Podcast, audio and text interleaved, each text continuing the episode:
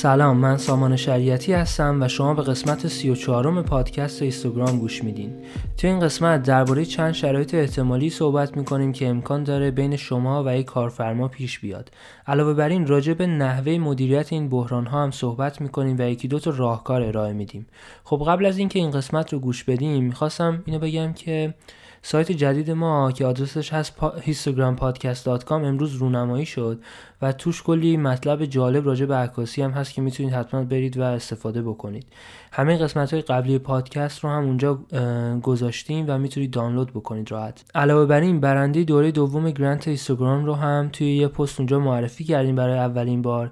پس حتما برین به سایت رو یه سر بزنید. راستی دوست دارم نظرتون رو راجع به طراحی سایت جدید حتما بشنوم. اگر از سایت جدید خوشتون اومده یا بعدتون اومده حتما بیاین توی پیام های اینستاگرام بهم بگین. دوست دارم که بدونم نظرتون چی بوده و چطوری می‌تونیم سایت رو به مرور بهتر بکنیم. خب بریم این قسمت رو گوش بدیم.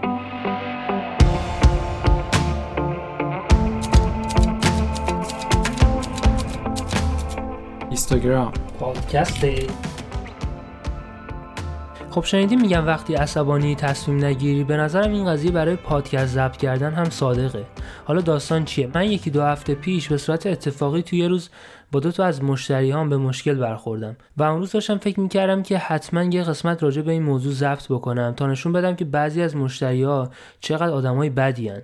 ولی الان که چند روزی ازش گذشته نگاهم به اون اتفاقها نسبتا عوض شده الان دیگه نمی‌خوام راجع به این موضوع صحبت بکنم که چرا مشتری های من آدم های بد و غیر حرفه‌ای هستن بلکه می‌خوام راجع به این صحبت بکنم که وظیفه من به عنوان یک عکاس یا فیلمساز چیه در مقابل همچین مشتری هایی و چه قدم هایی رو توی روابط با این مشتری ها کج برداشتم که توی روابط حرفه‌ایمون به این بنبست رسیدیم؟ خب اگر بخوام به صورت خاص راجع به این تجربه ها صحبت بکنم باید بگم که مشکلم با مشتری اول راجع به بحث شیرین قیمت و دستمزد بود.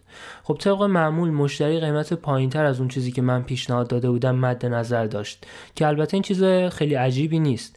ولی نکته عجیبش اینه که بعضی از مشتری ها این مسئله رو درک نمی‌کنن که شما به عنوان یک عکاس یا فرد خلاق حق انتخاب مشتری های خودتون رو دارید و فکر می‌کنن که حتما باید با هر قیمتی که مشتری پیشنهاد بده باشون همکاری بکنین. مسئله که تو همچین شرایطی خیلی به درد می‌خوره اینه که به مشتری توضیح بدید که چرا قیمت شما بالاتر از بقیه هست و توجیه این قیمت بالاتر چی هست. بعضی از مشتری ها توی این مرحله راضی میشن چون متوجه تفاوت کیفیت کار شما میشن یا اینکه می‌بینن واقعا پکیجی که شما ارائه میدین شامل اقلام بیشتری هستش. خیلی از مشتری هم هستن که با این توضیحات توجیه نمیشن و همچنان اصرار دارن که قیمت شما بالاست. در اینجا کاری که میشه کرد که در کمال ادب اون مشتری رو به یه عکاس دیگه معرفی کرد.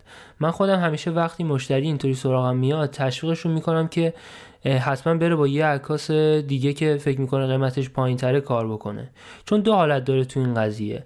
یا اون فرد کارش خوبه ولی به هر دلیلی قیمتش پایینه که خب نوش جونش. اینکه چرا قیمتش پایینه به خودش رب داره. ولی حالت دومی که اغلب پیش میاد اینه که اون فرد قیمتش پایینه چون هنوز تجربه کافی رو نداره و در نتیجه مشتری از کارش راضی نخواهد بود. اینطوری مشتری هم باید پول اون عکاس ارزون رو بده و هم حالا باید دوباره سراغ یه عکاس با تجربه تر بگرده. البته بعضی از مشتریام هستن که خودشون هم نمی‌دونن چی می‌خوان. مثلا یه بنده خدایی به من پیام داده بود که بیا برای کنسرتمون یه ویدیو تبلیغاتی بساز.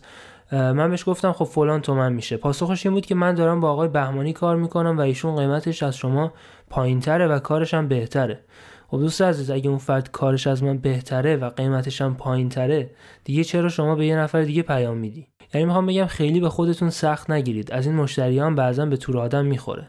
حالت دوم مشتری های بعد اونایی هستن که آدم باشون رو درواسی داره و به صورت رفاقتی باشون کار می‌کنه. این خیلی می‌تونه برای طرفین مشکل زا باشه. برای همین من هر وقت برای آشنا کار می‌کنم دست و پا میلرزه که نکنه این, این کاری که داریم با هم دیگه انجام میدیم به رابطه دوستانمون ضربه بزنه. یه نمونهش که همین اخیرا برام اتفاق افتاد از این قراره. یه دوستی به من گفت که بیا کمکم کن یه سری ویدیو با آیفون بگیریم. ولی وقتی رفتم پیشش دیدم اون ایده ای که توی ذهنش هست با یه آیفون عملی نیست واقعا.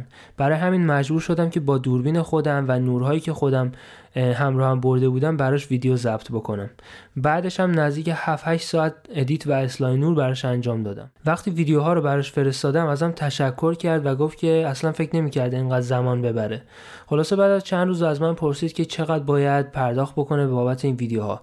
وقتی بهش قیمت دادم برگشت گفت که خب من فکر می‌کردم تو داری میای فقط منو کمک بکنی. چرا داری حالا نرخ تولید ویدیویی که همیشه ازم می‌گیری رو الان می‌گیری؟ خب اینطور مشکلات رو میشه از دو راه جلوش رو گرفت. قبل از شروع همکاری حتما در مورد قیمت و دستمزد صحبت بکنید و نه بعد از اتمام پروژه. انتظارات طرفین باید حتما به صورت نوشتاری در بیان تا هر دو طرف از همه جزئیات با خبر باشن. این عملا کارکرد قرارداد رو داره ولی شما می‌تونید اسمش رو هر چیزی که می‌خواید بذارید. چون به حال دارید برای دوستتون کار می‌کنید و شاید نخواین اسمش رو قرارداد بذارین. نکته مهم اینه که حتما باید بدونن که چه چیزی دارن میدن و در, و در ازاش چه چیزی قرار تحویل بگیرن. اینطور مسائل اغلب چیزایی هستن که اگر راجع بهشون بحث نشه هر کس با توجه به تصورات ذهنی خودش جلو میره و آخر پروژه می‌بینید که خیلی از این تصورات از هم فاصله دارن چون هر دو طرف راحتی خودشون رو مد نظر قرار میدن. خب قبلا به این اشاره کردم که قیمت حتما باید قبل از شروع پروژه روش توافق بشه. خب چرا؟ دلیلش اینه که اگر شما یه قیمتی رو بگید که از بودجه مشتری خیلی فاصله داره اون فرد حساب کار دستش میاد و متوجه میشه که عرف بازار چیه. ما نمی‌خوایم کار چند میلیونی رو به, کسی تحویل بدیم که فکر می‌کنه نهایتا 100 هزار تومن باید بهمون بده در ازای اون پروژه. خب در ادامه می‌خوام راجع به یک سری رد فلگ ها یا علائمی که اگر در مراحل اولیه همکاری با مشتری بهشون دقت بکنید در دراز مدت خیلی می‌تونن زمان و انرژیتون رو ذخیره بکنن. اینا مسائلی هستن که من به مرور زمان بهشون رسیدم و پشتوانه علمی خاصی ندارم ولی همشون به صورت تجربی بهم ثابت کردن که اینطور مسائل به صورت کلی توی اکثر شرایط صدق می‌کنن. خب نشونه اول می‌تونه این باشه که مشتری توی تماس اول به شما میگه اگر این کار رو با قیمت کمتر برام انجام بدی پروژه های بیشتری بهت میدم یا به بقیه دوستام هم معرفیت می‌کنم. خب شاید بگین که این که چیز بدی نیست. خیلی هم موقعیت خوبیه. ولی واقعیت امر اینه که اکثر کسایی که این حرف رو می‌زنن فقط می‌خوان یه پروژه با قیمت پایین ازتون بگیرن و احتمالش خیلی زیاده که دیگه بعدا اصلا سراغ شما نیان. در صورتی که مشتری اول باید برادری خودش رو به شما ثابت بکنه و بعدا درخواست تخفیف بده روی پروژه های بعدی. پس حتما حواستون به اینطور مشتری ها باشه. یکی از کلید هایی که اینطور مشتری ها استفاده می‌کنن کلمه exposure هست. به این معنی که مثلا میگن این کار رو وقتی منتشر بکنیم شما رو tag می‌کنیم و از این طریق کلی مشتری جدید براتون میاد. در صورتی که اکثر کسایی که این حرفا رو می‌زنن کلا سی تا follower دارن که اونام فامیلای خودشونن. نشونه بعدی اینه که مشتری زنگ می‌زنه میگه من یه پروژه دارم که کلا یکی دو ساعت بیشتر زمان نمی‌بره و خیلی هم کار ساده ایه اصلا خودم اگه وقت داشتم انجامش می‌دادم ولی متاسفانه وقتشو ندارم. اینطور افراد از روز اول می‌خوان روی سر مال بزنن تا از این طریق دستمزد کمتری بهتون بدن. پس اینطور ادبیات هم می‌تونه یه نشانه بزرگ برای شناخت اینطور مشتریا باشه.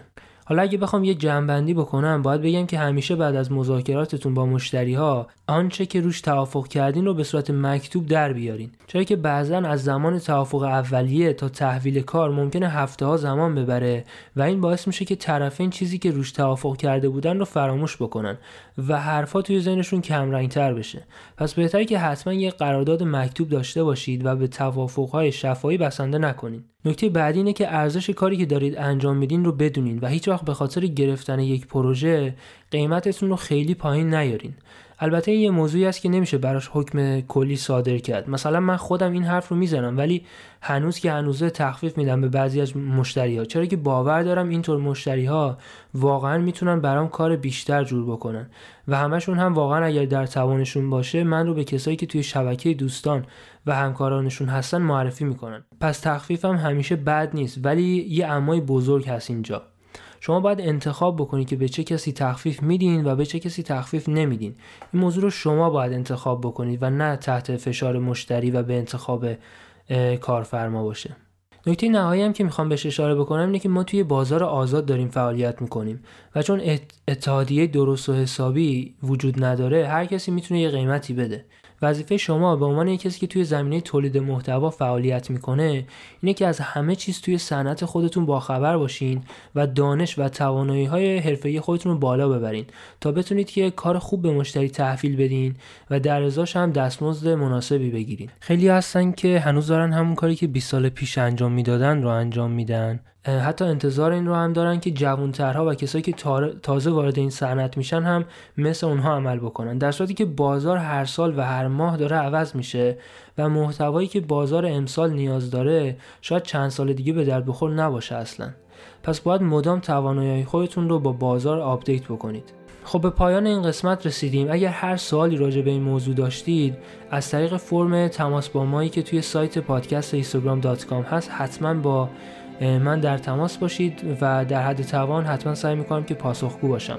اگر هم بخوایم می‌تونین توی پست اینستاگرام کامنت بذارین و اونجا بهم دی ام بدین و بازم می‌تونم اونجا پاسخگو باشم.